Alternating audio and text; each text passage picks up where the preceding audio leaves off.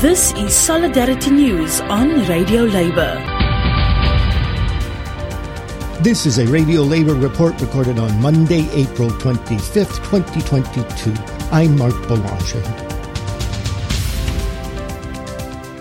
The Amazon rainforest covers about five and a half million square kilometers, or about two million square miles. It includes more than 3,000 acknowledged indigenous territories.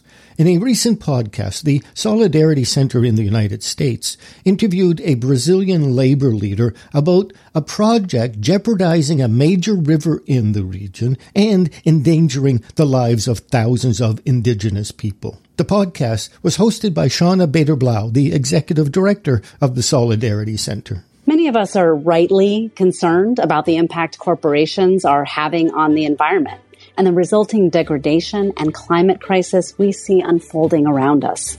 And for many workers, especially marginalized workers, the crisis is here, now. Flooding, drought, and extreme weather events are pushing workers to migrate, often in low wage jobs under dangerous conditions. Workers in highly polluting industries face the dual impacts of occupational health and safety hazards and environmental degradation. I could talk more about the effects of the climate crisis on these workers and the wrenching harm they suffer because of poor environmental stewardship by corporations and governments. But on this episode, it's more important to hear from someone on the front lines of the crisis.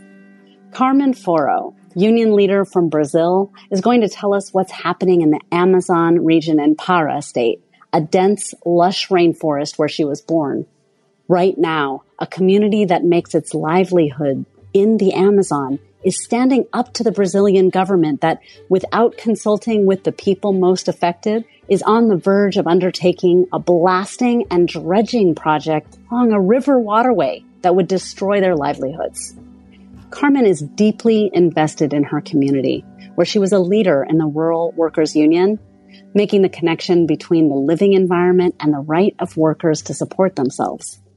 Carmen is now Secretary General of the Central Union of Workers in Brazil, or CUT, the largest trade union federation in Brazil and the fifth largest in the world. Before we start, we've talked a few times on this podcast about C190, the International Labor Organization Treaty to address violence and sexual harassment in the workplace.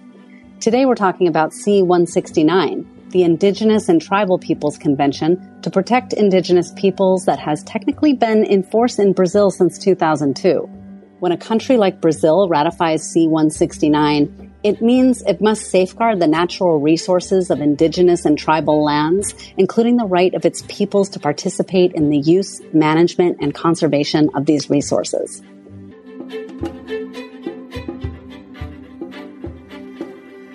Meu nome é Carmen Foro, Sou agricultora familiar do estado do Pará, no coração da Amazônia. E estou secretária-geral da CUT Brasil.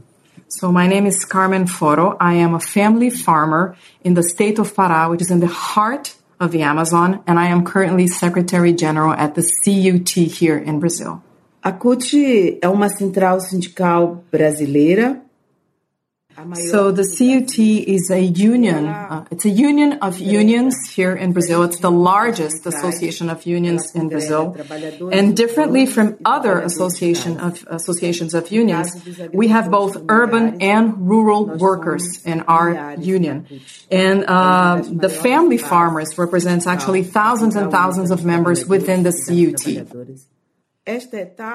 So now we are seeing the stage of construction of the Araguaia Tocantins hydroway. This hydroway, it brings barges and these barges, as they go through our river transporting soy and iron ore, they leave behind a trace of destruction.